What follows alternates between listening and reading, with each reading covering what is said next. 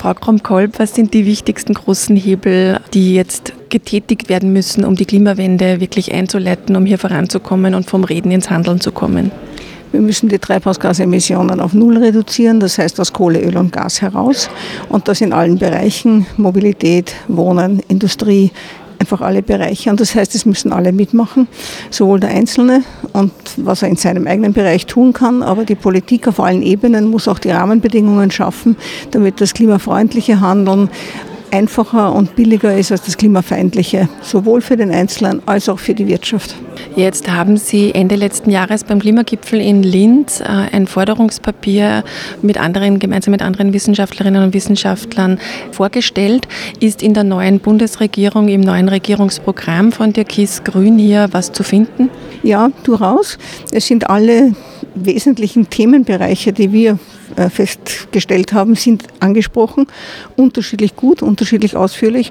Aber im Prinzip, ja, äh, es steht halt jetzt sehr viel am Papier und jetzt muss es auch umgesetzt werden. Ich finde es sehr erfreulich, dass die Ziele wirklich ambitioniert sind.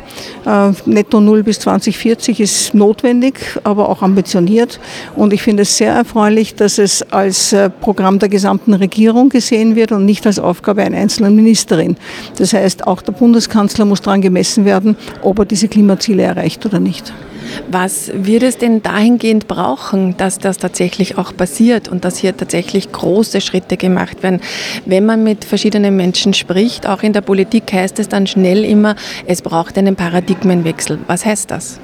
Das heißt, dass wir umdenken müssen, dass es zum Beispiel nicht mehr nur darum geht, dass ich im nächsten Quartal maximalen Profit mache, sondern dass ich äh, über die längere Zeit bis 2040 einen Plan verfolge, wie ich aus den fossilen Energien herauskomme. Und das wird nicht ohne Kosten gehen. Und dann muss man sich halt überlegen, wie man diese Kosten aufbringt. Aber es geht auch für den Einzelnen um Gewohnheitsänderungen. Wenn man bis jetzt gewohnt war, ins Auto einzusteigen, um irgendwo hinzufahren zum Einkaufen, das wird man halt nicht mehr tun können. Also es wird viele Sachen geben, wo Veränderungen stattfinden müssen. Das kann aber durchaus zu einer Steigerung der Lebensqualität führen. Es ist nicht etwas, wo man immer nur über Verzicht reden muss, sondern es geht durchaus um ein besseres Leben für alle, aber innerhalb der ökologischen Grenzen dieses Planeten. Trotzdem gibt es eine große Gruppe sowohl in der zivilen Gesellschaft, in der Bevölkerung, wie in der Industrie, wie in der Wirtschaft von Menschen, die sich schnell beschränkt fühlen, die schnell sagen, okay, das ist eine Verbotskultur, die sich da entwickelt, wir lassen uns nichts wegnehmen. Wie holt man diese Leute ins Boot? Ich glaube, man muss ihnen vor allem die Möglichkeit geben, es auszuprobieren. Vieles erweist sich, wenn man es einmal ausprobiert, als das viel angenehmere, als das, was man bisher getan hat. Aber diese, diese Hürde, etwas zu verändern, die ist halt sehr hoch für viele Menschen. Und dann ist natürlich auch eine gute Portion Angst damit verbunden, weil äh, wir ja nicht sehen, dass die Politik an einem Strang zieht. Und das, das, die Gefahr ist, dass dann zuerst in eine Richtung geht, dann geht es wieder in eine andere. Und das sind halt Zickzackkurse, die die Menschen nicht gerne haben. Und ich glaube, deswegen wäre es auch ganz wichtig, dass die Politik sich wirklich auf gemeinsam über die Parteien hinweg auf etwas einigt. So ähnlich wie wir das in der Kernenergie auch geschafft haben. Da gibt es in Österreich eine einheitliche Linie. Und so etwas Ähnliches sollten wir für die Grundpfeiler des Klimaschutzes auch erreichen. Wie können wir feststellen, Sie haben gesagt, die Politik muss dann daran gemessen werden, was sie umsetzt aus dem Regierungsprogramm, was jetzt am Papier steht. Wann und wie wird das gemessen werden, sozusagen, ob hier tatsächlich was passiert und schnell genug was passiert? Also das ist auch im Regierungsprogramm sind ja durchaus auch äh, Zeitpläne drinnen, nicht überall, aber doch im Prinzip, was bis wann verboten wird oder was bis wann erreicht werden soll. Und das muss noch viel stärker präzisiert werden. Letzten Endes hätte das in diesem nationalen Energie- und Klimaplan, der nach Brüssel geschickt wurde Ende letzten Jahres, schon drinstehen sollen. Das steht dort nicht drinnen, das heißt, wir werden das nachholen müssen. Die jetzige Regierung wird das nachholen müssen. Und an dem wird sie dann gemessen. Das heißt, ähm, wenn wir jetzt ein konkretes Ding herausgreifen, ein konkretes Ziel, dass wir sagen, dass Sie sagen, okay, das ist das Wichtigste, was jetzt passieren soll und das muss bis dann und dann passieren und da ist der Stichtag sozusagen, wenn man das so sagen kann. Was wäre das dann? Wäre das eben, wäre das das Papier, das nach Brüssel geht oder gibt es ein anderes Ding, wo Sie sagen, das muss jetzt innerhalb von einem halben Jahr auf Schiene gebracht werden? Naja, ich glaube, das zentrale Steuerungselement einer Regierung sind die Steuern. Das heißt, diese soziale ökologische Steuerreform, die für 2022 versprochen wurde, ist schon ein ganz ein, ein Herzstück der ganzen Politik. Äh, das ist halt noch ein bisschen hin. Wir werden sehen, wie sich die Diskussionen bis dahin entwickeln. Aber das muss 2022 stehen. Und ich glaube, dass es äh, ähm, fair ist zu verlangen, dass es Anfang 2022 steht, weil zwei Jahre Vorbereitungszeit müssten eigentlich dafür reichen. Aber bis dahin gibt es eine Fülle von anderen Sachen, die gemacht werden müssen, zum Beispiel das 123-Ticket im Verkehr. Und da geht es jetzt wirklich darum, dass nicht jede Gruppierung feststellt, warum etwas nicht geht, sondern es müssen eigentlich alle jetzt daran arbeiten, wie es geht. Also das Ziel ist festgelegt, jetzt geht es darum, wie schaffen wir das. Und wenn dieser, diese, dieser Schalter umgelegt ist in den Hirnen, dann glaube ich, wird es ziemlich rasch gehen, weil ich glaube, dass wir kreativ genug sind, um gute Lösungen zu finden. Und was braucht es, dass sich dieser Schalter umlegt? Ich glaube, gute Vorbilder in der Politik, aber auch gute Vorbilder im, im Alltag. Äh, das Vorbild ist einfach etwas ganz Wesentliches. Menschen, die schon, bei denen der Schalter schon umgelegt ist, die darüber reden, nicht mit dem erhobenen Zeigefinger, sondern dass sie einfach zeigen, dass sie ein ganz normales, vielleicht sogar ein glücklicheres Leben führen als so manch anderer, der sich noch herumhetzt, um seinen alten Gewohnheiten nachhängen zu können. Der Schneeballeffekt sozusagen. Der Schneeballeffekt ist, glaube ich, etwas ganz Wesentliches. Was mir auch Hoffnung gibt, ist, dass einfach sehr viele Schulen jetzt schon anfangen umzudenken und sehr viele Schulen äh, das Thema wirklich in den Unterricht hereinholen und die Schüler es fordern, dass es im Unterricht vorkommt und dass es gelebt wird. Und wenn es einmal die Jugend erfasst hat, dann glaube ich, wird es auch in die Familien übertragen werden und dann werden auch die Großeltern sich Fragen gefallen lassen müssen und das hilft mit beim Umdenken. Äh, wir sind ja hier im Kramerstetten im Veranstaltungssaal vom Grammophon. Äh, man hört es auch im Hintergrund, der Saal fühlt sich. Das heißt, heute gibt es eine, eine, einen Vortrag von Ihnen mit Diskussion in der Klimainforeihe. Worum wird es gehen? Ja, es geht eben einerseits um den Klimawandel und äh, was, was, vor welcher Entscheidung wir eigentlich stehen, äh, nämlich ob wir das Klima stabilisieren wollen oder ob wir in Kauf nehmen, dass es einfach systematisch immer wärmer wird. Und dann aber eben auch darum, was können wir tun und wie kann eine Zukunft ausschauen, die CO2-frei ist. Also CO2-frei, CO2-emissionsfrei, sagen wir so, weil das CO2 ist natürlich durchaus auch ein, eine Pflanzennahrung. Also ganz CO2-frei wollen wir die Atmosphäre ja gar nicht haben. Wenn man sich jetzt informieren möchte, neutral sozusagen einen Eindruck gewinnen möchte als Laie, wo kann man sich denn da am besten hinwenden? Es gibt natürlich eh eine mediale Fülle in der Zwischenzeit zu dem Thema, was gut ist, aber was würden Sie empfehlen? Es gibt auch jede Menge Bücher dazu. Also wenn ich ein Buch empfehlen sollte für jemanden, der als Privatperson etwas verändern möchte, dann würde ich das Buch von Christoph Drechsel empfehlen. Das heißt zwei Grad eine Tonne. Und das hat sehr viele Zahlen. Da kann man sozusagen jeden, jeden Lebensbereich nachschauen, was bedeutet es, wenn ich das so löse oder wenn ich so löse. Was bedeutet mein Haustier? Was bedeutet es, ob ich Mineralwasser trinke oder Wasser? Also in vielen Bereichen einfach eine Zahl dazu und dann kann man sich selber aussuchen, was kann ich leicht umstellen und wo fällt es mir vielleicht schwerer, mache ich vielleicht später oder vielleicht mache ich gerade das am Anfang, dann kommt das Leichte später. Wie ist es bei Ihnen? Sind Sie auch bei irgendwas gerade dran, wo Sie sagen, das ändere ich gerade? Ich bin ununterbrochen dran, immer noch etwas zu finden, was ich auch noch verändern kann. Äh, aber äh, es gibt, ich glaube, man findet kein Ende, weil sich ja auch die Rahmenbedingungen verändern. Es gibt Möglichkeiten, die es früher nicht gegeben hat. Es ist zum Beispiel jetzt überhaupt kein Problem mehr, zumindest im Wiener Raum, biologische Lebensmittel zu kaufen. Es wird immer leichter, auch äh, im, in der Kleidung wirklich Nachhaltiges zu kaufen. Es gibt immer mehr Reparaturshops. Also ich verbringe doch einige Zeit damit, dass ich Geräte, die kaputt werden, zum Reparieren bringe. Und das äh, greift also immer weiter, wo man halt noch Möglichkeiten sieht, was man noch tun kann. Herzlichen Dank. Bitte gerne. Und eben aus diesem Vortrag von Helga Kromp-Kolb, den sie am 6. Februar 2020 in Grammerstetten gehalten hat, hören Sie nun noch einige Ausschnitte denn darin spricht die Klimaexpertin eingehender auch über das Umdenken, diesen Paradigmenwechsel. Es geht wirklich darum, umzudenken. Und das verlangt ja letztlich auch die UNO mit ihren nachhaltigen Entwicklungszielen, äh, die bis 2030 erreicht werden sollen. Wir haben jetzt schon von den 15 Jahren, haben wir schon fünf Jahre mit dem heurigen Jahr hinter uns. Äh, und das Ziel ist, es gibt 17 Ziele dazu, äh, auf die ich jetzt auch nicht eingehen kann, aber zusammengefasst heißt, wir wollen ein gutes Leben für alle Menschen auf der Erde und auch für die künftigen Generationen, aber das innerhalb der ökologischen Grenzen des Planeten, innerhalb dessen, was der Planeten, Planet leisten kann. Äh, und die Herausforderung ist, das gleichzeitig zu verfolgen, alle diese Ziele gleichzeitig verfolgen und nicht so, wie wir es bisher gesagt haben, zuerst muss es den Menschen gut gehen und dann schauen wir, dass sie sich um die Umwelt kümmern. Wir wissen von uns selber, dass wir das nicht geschafft haben. Es geht uns gut, Großen und Ganzen, ein Großteil der Österreicher geht es gut, aber unsere Umwelt zerstören wir. Das heißt, äh, wir dürfen die anderen Länder nicht auf diesen Weg führen, sondern wir müssen schauen, dass wir gleichzeitig Lebensqualitätsverbesserungen und äh, Reduktion der Umweltbelastung erzielen. Was bedeutet das praktisch? Dass wir vieles in unserem Kopf ändern müssen. Wir müssen Werte überdenken.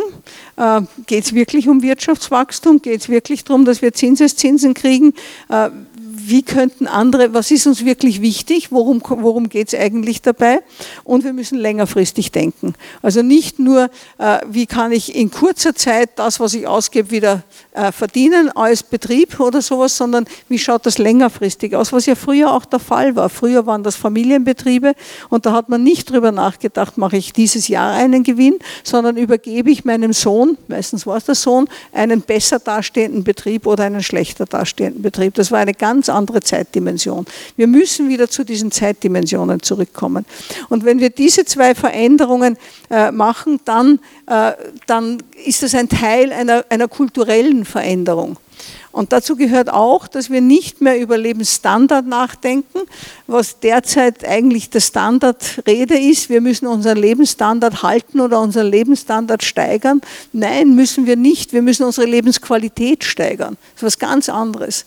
Da geht es nicht darum, wie groß ist der Fernsehschirm, sondern wie zufrieden bin ich mit meinem Leben. Und der hängt nicht von der Größe des Fernsehschirms ab. Der Fernsehschirm kann noch so groß sein, wenn ich mit meinen Nachbarn allen zerstritten bin und meine Familie in alle Winde zerstreut ist ist, dann wird mir der Fernsehschirm nicht, nicht kein befriedigendes Leben schaffen. Das heißt, es geht um ganz andere Sachen. Und äh, diese, diese Sachen müssen wir wieder in den Vordergrund stellen.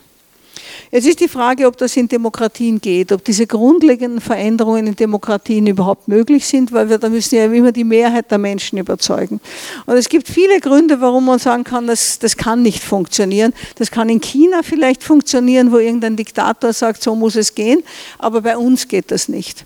Und ähm, ja, da gibt es viele Argumente. Zum Beispiel, dass diese Kurzfristigkeit der Wahlen diesen langfristigen Denken von Klimazielen entgegensteht.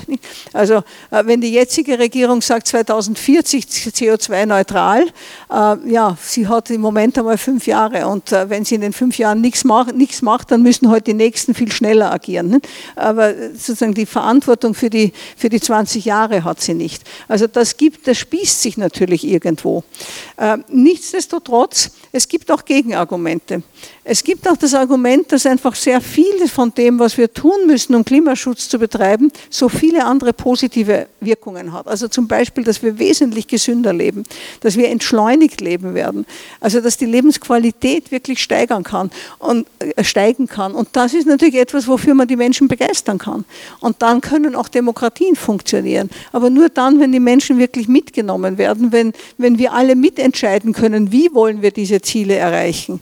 Das heißt, im Grunde genommen, und wir brauchen auch, auch die Kreativität von uns allen. Es ist nicht so, dass unsere gewählten äh, äh, Politiker die Weisheit mit dem Löffel gefressen haben und die wissen genau, wie es geht. Die wissen es ja auch nicht. Wir können das nur gemeinsam lösen. Wir, können, wir brauchen wirklich die Kreativität von allen.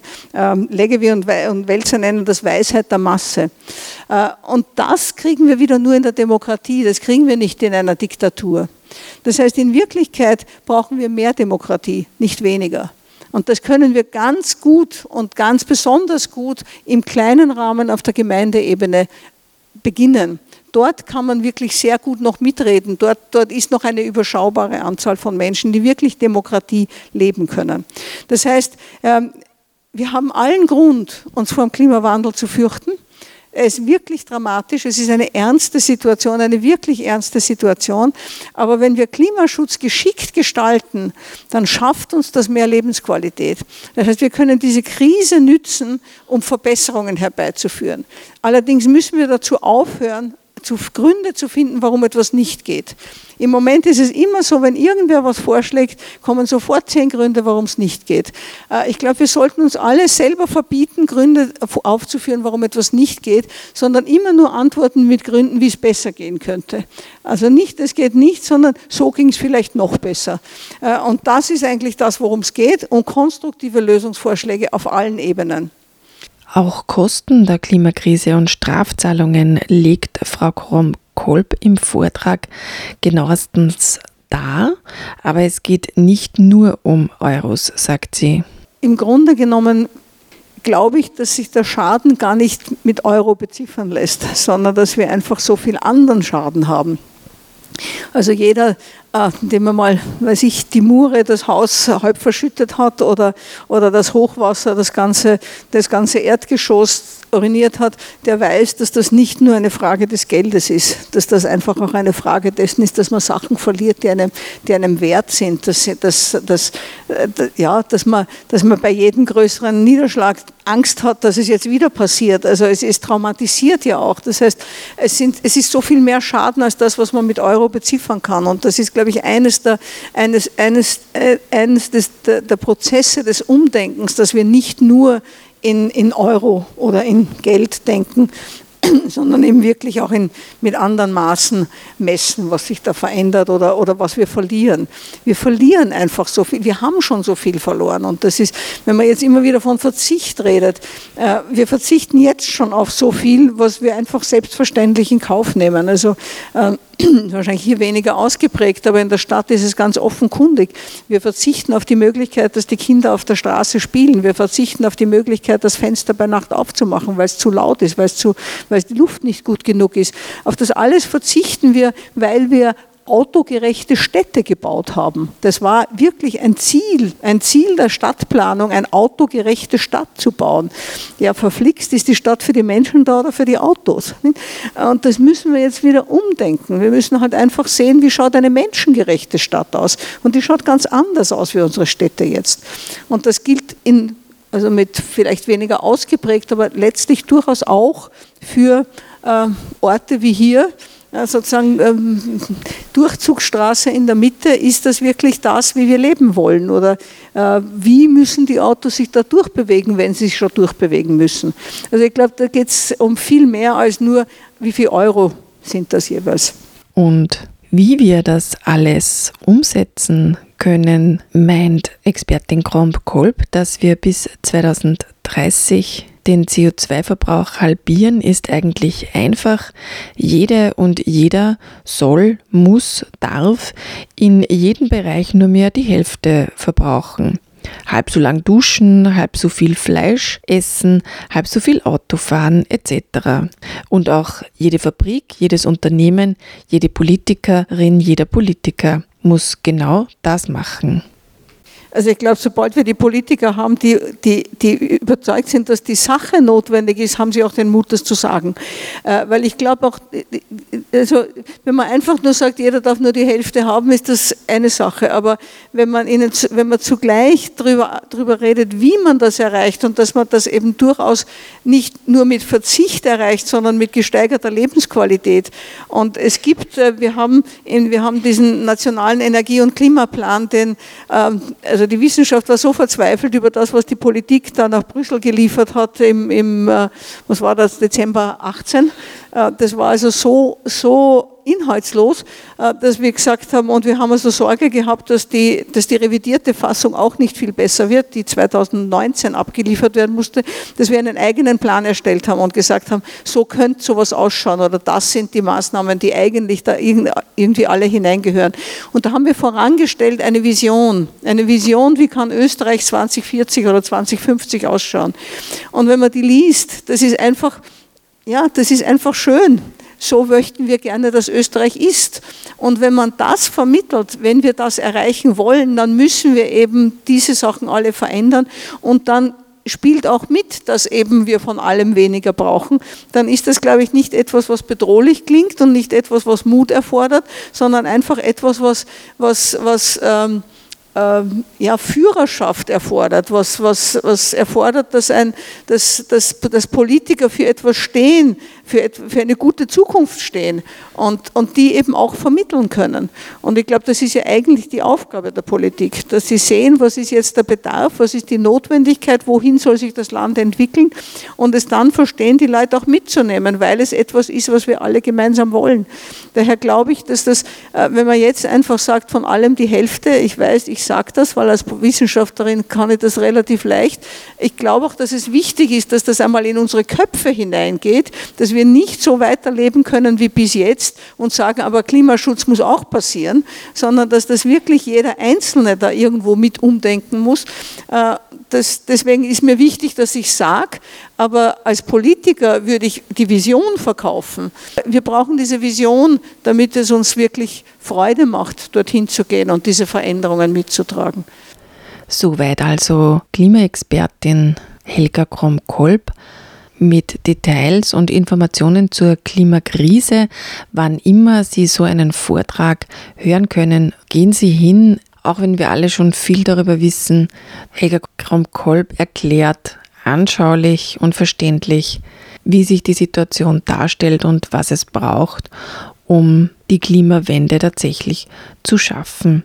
Den gesamten Vortrag übrigens können Sie natürlich auch nachhören. Sie finden den Link dazu auf der Webseite unter fro.at im Blog-Eintrag zu dieser Sendung.